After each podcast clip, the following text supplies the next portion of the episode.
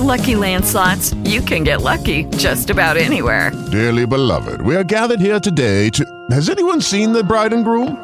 Sorry, sorry, we're here. We were getting lucky in the limo and we lost track of time. No, Lucky Land Casino, with cash prizes that add up quicker than a guest registry. In that case, I pronounce you lucky. Play for free at LuckyLandSlots.com. Daily bonuses are waiting. No purchase necessary. Void where prohibited by law. 18 plus. Terms and conditions apply. See website for details.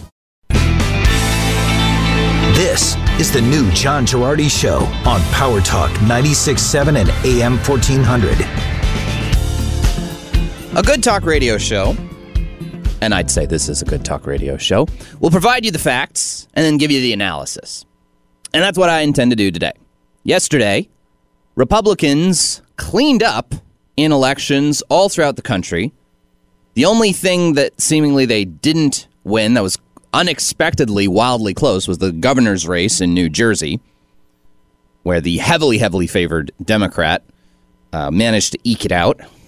I will note he only managed to eke it out after he suddenly got a large infusion of votes at three o'clock in the morning. Gosh, funny how that keeps happening. Anyway, uh, but uh, all right, I'm sort of joking, sort of tongue in cheek there. And even more so tongue in cheek because Glenn Youngkin uh, won the Virginia governor's race.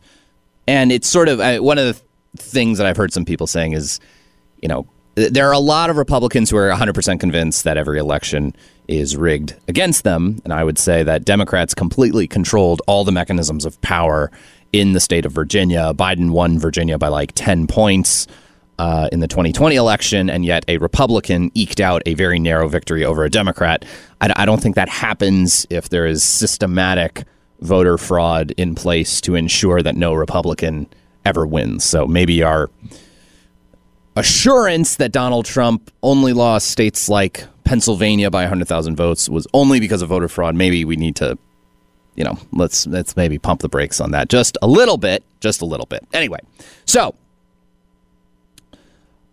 the facts on the ground are that Republicans did awesome. They won special elections uh, to Congress. There was a race in Texas where a Republican won a seat in a 73% Hispanic uh, district that was a majority Biden district uh, where we, we flipped it red.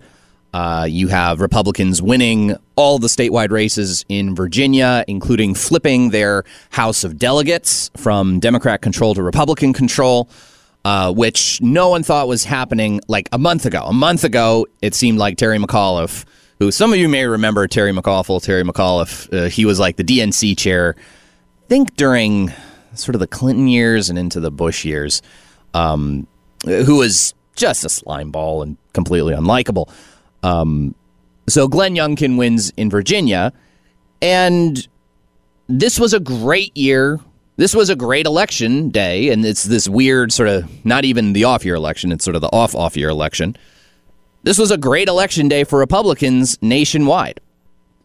So here's a little write up on it by uh, by Jim Geraghty writing for National Review, just sort of get, giving the full picture, and then I'll give my sort of analysis. What does it mean? What does this mean for 2022? What does it mean for 2024? What does it mean internally for the Republican Party as far as goals? So let, let's uh, read Jim Geraghty just to get a sense of this. He writes, Welcome to the bashla- backlash, Democrats. And how are you this morning? Here in Virginia, the sun is shining a little brighter, the birds are chirping sweetly, the leaves are turning vibrant colors, and Republicans just stomped the bejeebers out of Democrats up and down the ballot. A bloodbath, as University of Virginia professor Larry Sabato told Rachel Maddow last night. A five alarm fire, as Van Jones declared on CNN. Glenn Youngkin won the Virginia governor's race by about 70,000 votes over Terry McAuliffe. Winsome Sears won the lieutenant governor's race by about 56,000 votes, and Jason Miyares won the state attorney general's race by about 34,000 votes. Democratic incumbent Attorney General Mark Herring was the guy who called upon Governor Ralph Northam to resign despite his own past wearing of blackface. the night was so bad that McAuliffe's surrogates canceled on Chuck Todd and wouldn't come out and eat their humble pie. Republicans picked up six seats to win control of the House of Delegates in Virginia, the oldest continuous legislative body in the Western Hemisphere, with 51 seats to the Democrats' 49 seats. By the way, j- just a note the Virginia House of Delegates has more officials in it, has more representatives than the California State Assembly does. This is one of the many problems with California state politics is that our state legislature our state legislators in California represent more people per legislator than any state legislative body in the country and it's not even close. Anyway. Anyway, let's continue.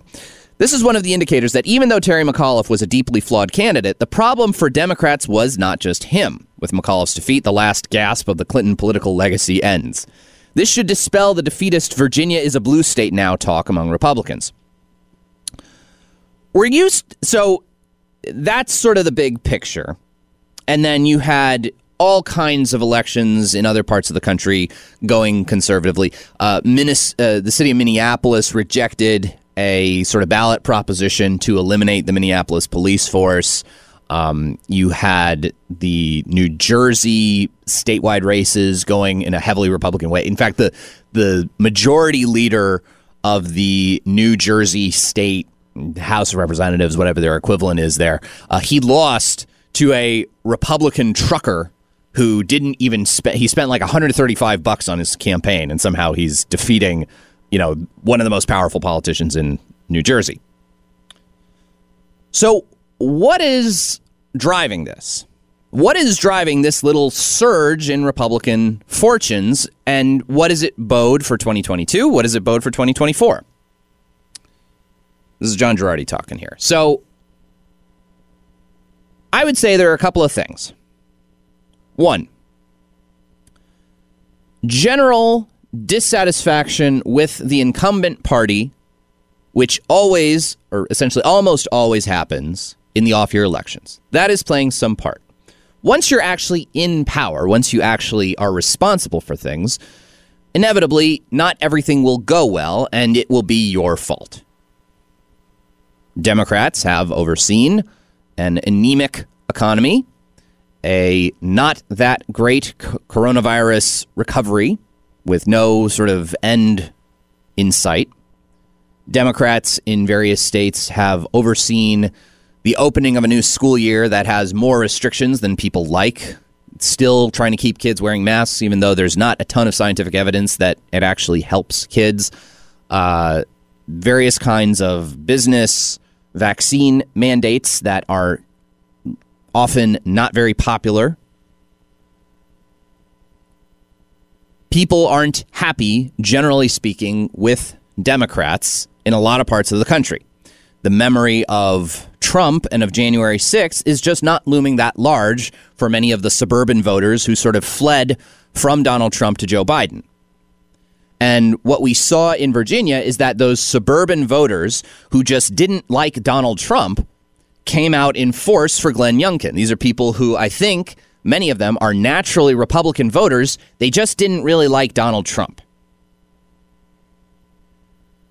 Youngkin unequivocally did way better than Donald Trump in a lot of different categories. The chief category he did better at, though, was white women. White women supported Biden by a large margin in 2020, and they supported Youngkin by a large margin in 2021. That was the chief demographic that he flipped. These are suburban voters. So there's a couple of things to to gain from this. One is that Donald. I, I think we have to acknowledge as a party that Donald Trump had some strengths and he had some weaknesses. Donald Trump's strengths were that he brought into the party new and different kinds of voters that the Romneys and McCains and even the Bushes of the world were losing. Trump was bringing in non college educated whites who often had been the exclusive preserve of Democrats, labor union type guys who would vote for Democrats because they were pro labor uh, you know, labor union membership is going down. Those voters, the Democrat Party is running away from working class voters and is becoming more and more exclusively the party of rich white people with expensive houses. We'll talk about that actually in the next segment about this SALT deduction thing that the Democrats have now gotten in their $1.75 trillion spending bill. Uh, which is just hilarious, the utter hypocrisy of Democrats. And it shows who's actually in control of the Democrat Party. It's not working class voters, it's not working class African Americans or Latinos. It's rich white people with big houses in San Francisco or uh, LA or Washington, D.C., with those stupid in this house we believe yard signs in front of it. Anyway. Donald Trump appealed to a different segment of voters that Republicans had not been courting very successfully. At the same time, I think the evidence is kind of unequivocal here.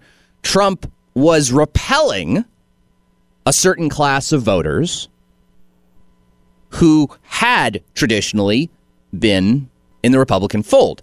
And a lot of them are suburban whites. People who live in suburbs were not as crazy about Donald Trump. Okay, and and I'm not talking about your suburb. I'm not talking about Clovis, all right? Clovis is a little different. But I'm talking about places like suburban areas in Pennsylvania, suburban areas in Virginia, suburban areas that are not as conservative as Clovis is, where people sort of had a sense of Joe Biden is a normal politician, I'll vote for him. I'm tired of all the news with Trump. I'm tired of all the bombast with Trump, etc. But a lot of those people are naturally kind of Republican leaning voters. They just didn't like Trump. They just got tired of Trump. So this is not me like 100% condemning Donald Trump or saying the Republican Party should be done with Trump or should move on from Donald Trump. Trump brought lots of good things into the party as far as a greater focus on working class voters. But he does repel a certain segment of the voting populace, and often for reasons that don't have anything to do with politics. It has to do with his personality, his the way he is covered. And that's unequivocally, we can see that unequivocally in Virginia. The, the kinds of voters that went for Youngkin and didn't go for Trump, it was pretty clear who that base were. It was suburban white voters, particularly white women. All right.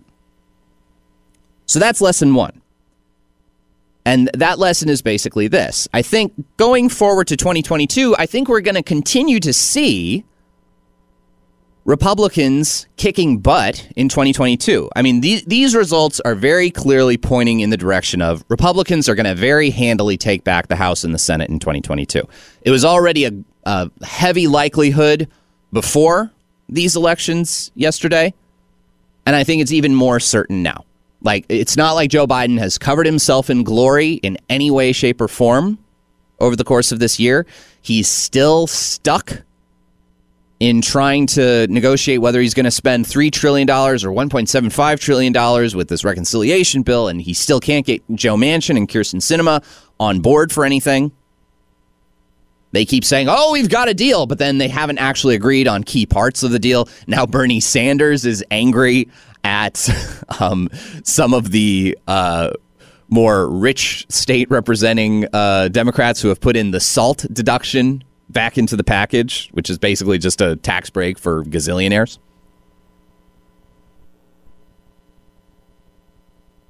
So Joe Biden's not exactly covered himself in glory here, and he's probably going to lose a lot of seats in 2022. But I think what we can see from this is Trump brought good things into the party, and we're still reaping the benefits of that. What we need to do going forward and uh, forward for 2024. It's why I'm not quite as enthusiastic about Trump. I want a politician who has the kind of Trump priorities when it comes to trade, when it comes to bolstering the working class, when it comes to economics, when it comes to having a real emphasis on social issues. At the same time, maybe not Trump himself. Get a candidate whose personality is not driving away suburban white voters. Because if we had gotten those kinds of voters that are voting for Glenn Youngkin in the 2020 election, we would have won. Now, when we return, the other big factor in the Virginia race and what it means going forward nationally how Glenn Youngkin leaned into controversial culture war social issues and won on that basis. That's next on The John Girardi Show. The John Gerardi Show, Power Talk 96.7, AM 1400, and the iHeartRadio app.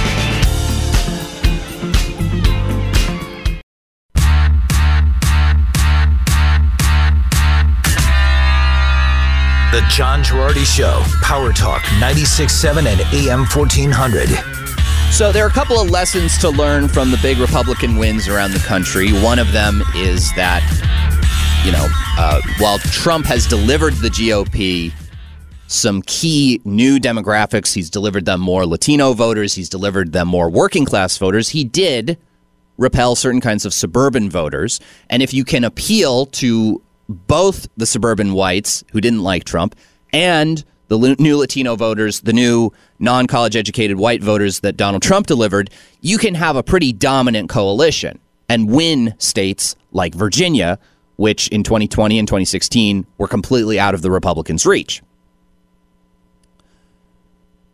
The other big thing to note, and this was a Trump strength that I think the GOP correctly started embracing in this Glenn Youngkin race in Virginia. Republicans can win by leaning into culture war issues. Republicans can win specifically by leaning into culture war issues, not by avoiding them. All right. And this is difficult for California Republicans to understand. All right. A lot of California Republicans take this mindset and California Republicans have been doing this for 30 years. We got to get away from those controversial social issues and let's be fiscal conservatives and social liberals or social moderates. That's the way to electoral victory. Meanwhile, the California Republican Party has, drumroll if you will, zero statewide elected off- officials. We haven't won a statewide office since 2006 when Governor Schwarzenegger was reelected. So we haven't won a statewide Republican office since 2006. We have not even a quarter of all the seats in both houses of the state legislature. So maybe the Republican strategy of never talk about social issues, just focus on fiscal conservatism, maybe that's not a great solution.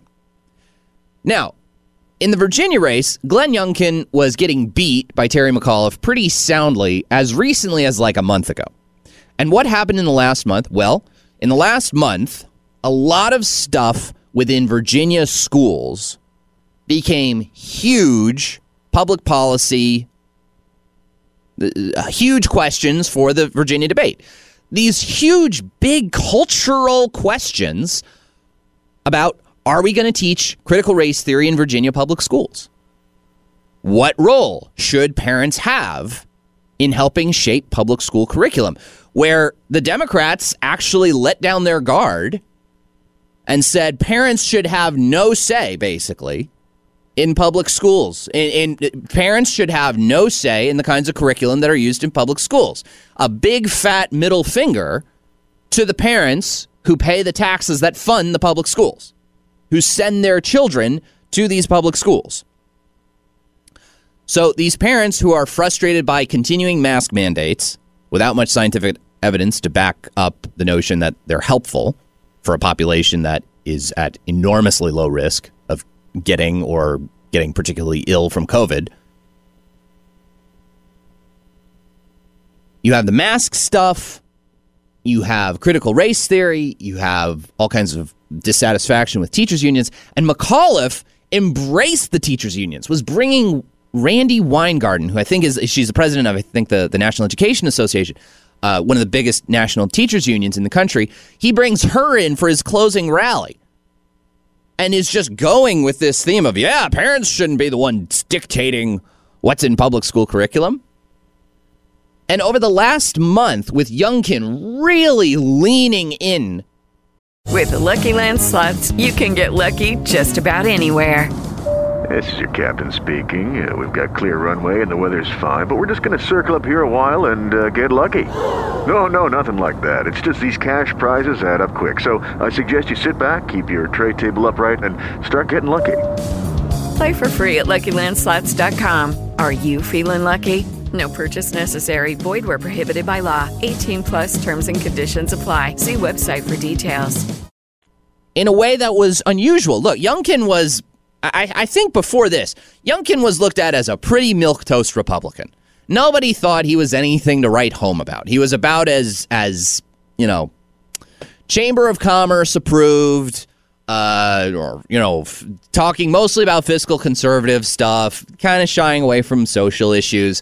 Not exactly, you know, the kind of Republican who loses all the time in California.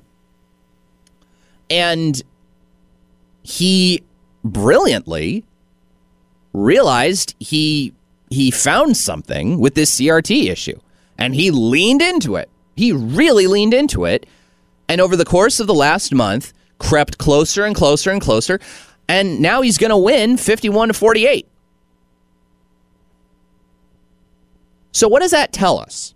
I think it tells us this that the conventional Republican wisdom of oh, stay away from those social issues, those radical, oh, those are the things that just distract people. Let's focus on the real issues. No, the social issues are the real issues. The social issues are the real issues. They're more real in many ways than fiscal conservative issue. I'm not saying fiscal conservatism isn't a real issue. I'm saying that I'm not saying that out of control spending and inflation and stuff. I'm not saying those aren't real problems. But guess what? How we form our children in schools, that's a real issue. That's a concrete thing that drives suburban white women voters. The kinds of voters that Trump couldn't win and that Glenn Youngkin won in spades. If you bring this issue to the forefront, people will come out. Guess what? Suburban mommies who happen to be white, they don't like it when their kids are told in school that they're racist just by virtue of being white. They don't like it. And if you've got one party saying, we don't like this crap and we're going to fight to get rid of it in our public schools, and another party saying, hey, parents have no place in dictating the curriculum in public schools, guess who they're going to vote for? It's pretty obvious. So I think the two big lessons of this election is one, an understanding, a balanced understanding of the pluses that Trump brought to the Republican Party and some of the minuses as far as whom he brings to the party non college educated whites, Latino voters, and whom he repelled from the party white suburban voters. Acknowledge Trump's strengths and weaknesses and also understand that if you really lean into, actually embrace some of these social issues where we know liberals are insane, liberals are out of touch with the whole country. Hey, how about on a, on a national electoral level, have someone say, Mr. Biden, you were endorsing a bill that would have mandated nationally abortion to be legal for all nine months of pregnancy for any reason. That just as an example. Mr. Biden, you're endorsing critical race theory in every public school in America. Do you really want to teach white children that they're racist just by virtue of being white? Which is kind of a key facet of critical race theory. So those are the kinds of issues where we are we are supporting popular positions. Lean into it. Now, when we return, who really controls the Democratic Party, the SALT deduction, and why the Democrats are actually controlled by a bunch of totally out of touch rich people. Next on The John Girardi Show. The John Girardi Show, Power Talk 96.7, AM 1400, and the iHeartRadio app.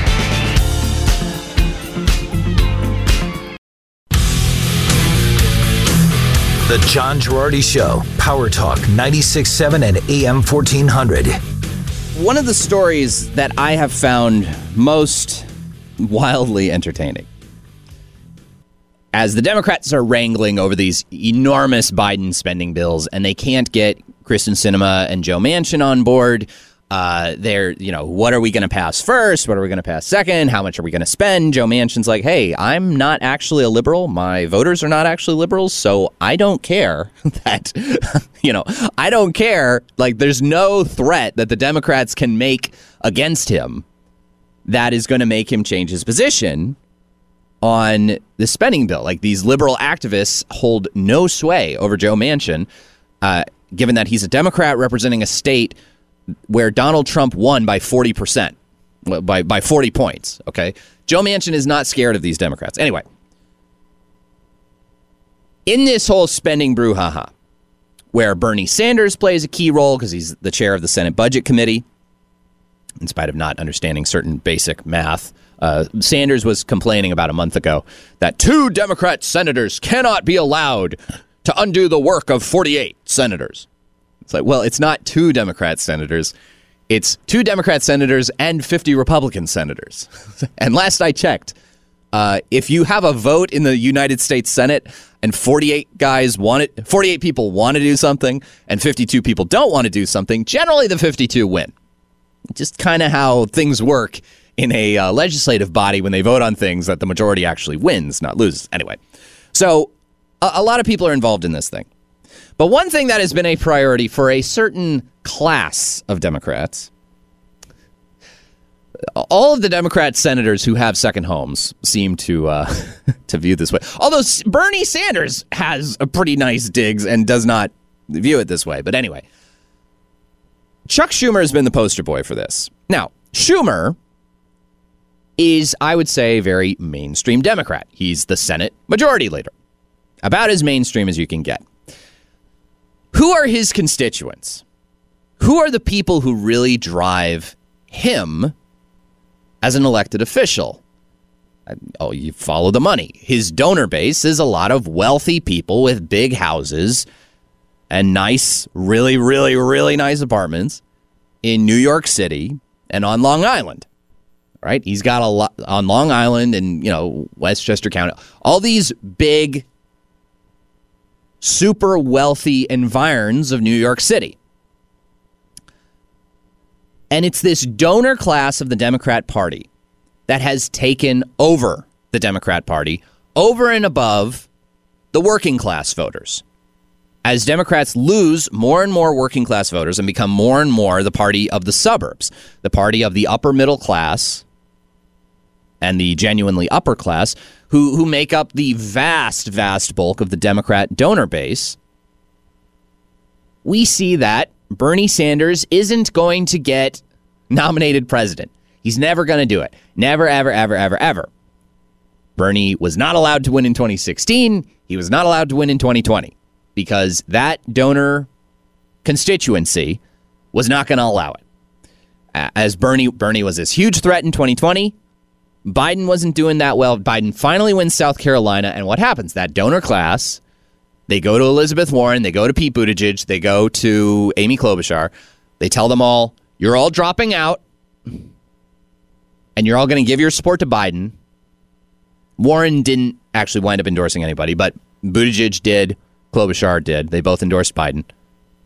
And we'll take care of you on the back end. You know, Pete Buttigieg gets to become transportation secretary, gets to, you know, take two months off when he and his gay husband adopt their babies. So, the people who control the Democrat Party are the donor class. It's the people with expensive homes in Washington, D.C., and Northern Virginia and Maryland the people with big, expensive homes on Cape Cod, the people with mansions on Martha's Vineyard, on Long Island, and the people with big, expensive houses in San Francisco and Marin County and Silicon Valley and Hollywood. The, and those are the people who run the Democrat Party. Those are the people. And in Napa Valley, all right? There was recently this big, huge Democrat congressional shindig fundraiser in Napa. Nancy Pelosi was holding court with these gazillions. Like, this is the Democrat Party, okay? This is them.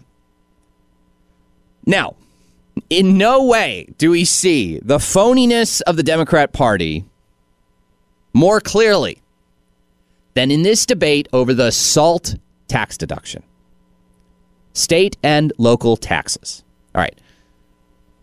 Prior to the Trump tax cuts, one of the big deductions that was very helpful for high income taxpayers or for very wealthy taxpayers, was the state and local taxes deduction. Basically, you could deduct a huge percentage of what you pay in state and local taxes. And this chiefly benefits people with big, expensive homes who pay a lot in property taxes.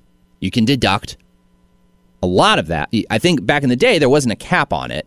So you could deduct all of that from your federal income taxes. With the Trump tax cut, he actually put a cap on those kinds. Uh, he put a cap on how much you could deduct in state and local taxes. And, and this was an interesting thing about the Trump tax cut was that it actually did benefit the middle class more so than the upper upper upper class in that sense. I mean, there were some people, uh, higher income, you know, uh, higher income bracket type voters. Some of them actually wound up paying a little more under the Trump tax cut because of how he capped the SALT deduction. Now, very interestingly, the party that was most like perturbed about this was the Democrats. Chuck Schumer basically made and again, let's let me remind you what I just said about Chuck Schumer. Chuck Schumer is in power because of the goodwill of very wealthy donors from Long Island, from New York City, and from its environs. He is as mainstream Democrat as you can get. Chuck Schumer started having this campaign, this little personal, you know, uh, crusade to reinstate the SALT deduction. Why? Because, again, uh, now, you may be shocked at this. A Democrat wanting a tax cut? A Democrat wanting people to, rich people, chiefly rich people, to deduct more money so, to, so they can pay less money in federal income tax? Aren't these the same Democrats who just, you know, go on and on? Oh, the millionaires and the billionaires need to pay their fair share. And yet he's he's fighting for the SALT deduction. Doesn't make any sense. Well, it kind of does make sense, given where the Democrats' bread is being truly buttered. It's being buttered by the billionaire donor class. I mean, again, not not to keep repeating myself, but uh, why is Kamala Harris the vice president?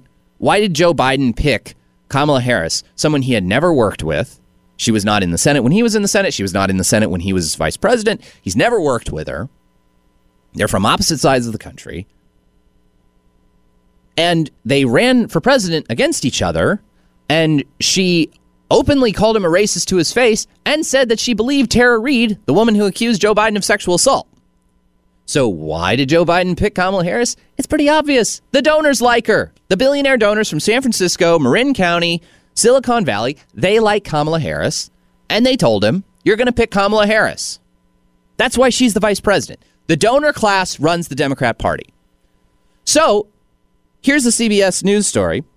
A provision in the Trump tax plan has become a sticking point for some Democrats as they work to reach a deal on the $1.7 trillion social spending plan. A group of moderate lawmakers are pushing to repeal the so called SALT deduction cap in the reconciliation package, saying no SALT, no deal. But other Democrats are trying to slam the brakes on the idea. The state and local tax deduction cap, set to expire at the end of 2025, limits the amount of state and local taxes that taxpayers can deduct from their federal taxes to 10,000 bucks. That hits taxpayers in high tax and predominantly democratic coastal states harder. So they're just acknowledging that Democrats want this tax cut. They don't care about the other taxes, but this tax cut, that's the one they want. But as Democrats, and, and it's so funny because this is parts of the country that have very high property values. A lot of these people are making their money off of investments, not so much off of income. So they want to have that, keep that low capital gains tax rate, get, allow themselves to deduct state and local taxes. Is, even if they increase income tax by a gazillion, it's not going to hurt them. They're tr- this. This is the the phony liberalism this phony liberalism where you pretend to be, oh, we need the party of the working guy. We need the billionaires to pay their fair share to help fund resources for the lower class. And here's the bill- the actual billionaires you know, what if we do that, but in a way where we don't actually have to spend a lot of money? Maybe uh, let's let's let's get the sort of upper middle class, you know, business owners who live in Texas who are Republicans who have, maybe have more income who have more salary based income, have them pay more, but not us coastal elites, you know, who live in Democrat states who have expensive homes. Anyway, so uh, the SALT deduction hits taxpayers in high states, predominantly Democratic coastal states, harder. But as Democrats from those areas work to lift the cap, others say doing so would be a tax cut for the rich. Duh. The cap on the SALT deduction remains a punishing blow to our home states of New York and New Jersey. As we work to recover from the pandemic and get our economies on strong footing and our constituents back to work, said Representatives Tom Suozzi of New York and Josh Gottheimer and Mikie Sherrill of New Jersey in a statement Tuesday. It's not helping any working class person. This is helping upper class people with big houses. None of them got hurt at all during the pandemic. They're fine. Speaking to reporters, Gottheimer said he has been pushing for a full reinstatement of the deduction as part of the deal, though he would not say how long he wants that reinstatement to be in effect. Blah, blah, blah, blah. So Bernie Sanders is like all upset about this and just shocked, shocked to realize that he's like, well, I, I well, I don't want to put in a tax break for billionaires. Uh, that's not what this is about. I, would be willing to have it if it's more targeted to middle class people, but not for not a tax cut for billionaires. Like Bernie Sanders is shocked to learn, hey Bernie, it's not your party. You didn't win in 2016. You didn't win in 2020. It's not your party. It's Joe Biden's party. And who backs Joe Biden? It's the Democrat donor class who don't want to pay as much in taxes. Yeah, the you know you now trot AOC wearing a dress that says tax the rich on her butt all you want. But it's not her party and it's not your party. It's Joe Biden's party. These are the people who run the Democrat Party. When we come back, how these people assuage their guilt over being a bunch of phony social liberals by being even more vigorous, uh, by being phony social, being phony fiscal liberals. They assuage their guilt by being ever more radical social liberals. We'll explain it next on The John Gerardi Show. The John Gerardi Show, Power Talk 96.7, AM 1400, and the iHeartRadio app.